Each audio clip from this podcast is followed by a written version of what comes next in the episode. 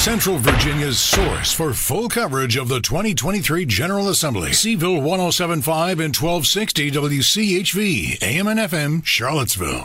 Mostly cloudy with scattered showers throughout the day highs into the middle 40s. 42 degrees outside of the Automated Office System Studios, Franklin, at 5 a.m. And from the WCHV and CBS 19 newsrooms, this is Local News First.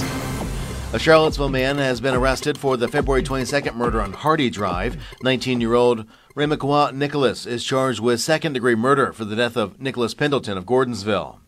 Virginia Senator Mark Warner was on WCHV radio Thursday morning and was asked about his reaction to the release of all the extra footage from January 6th security cameras at the U.S. Capitol. Uh, Joe, you know, some of the other Joe, things that you know, have Joe, been depicted. I was there.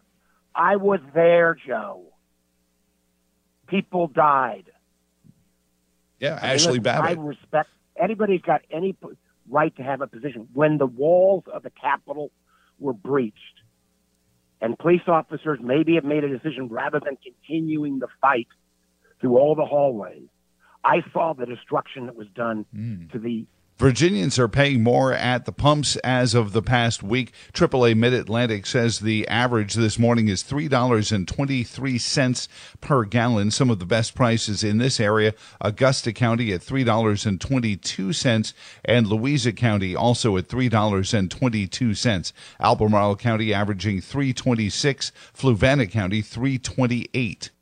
The Albemarle County Climate Protection Program is now accepting applications for community driven projects designed to reduce greenhouse gas emissions.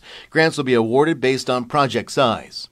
Congratulations to Monticello Media sister station 99.7 CYK having completed their annual St. Jude Radiothon with a record-setting $70,000 contributed from the Central Virginia community for cancer treatments at the St. Jude Hospital.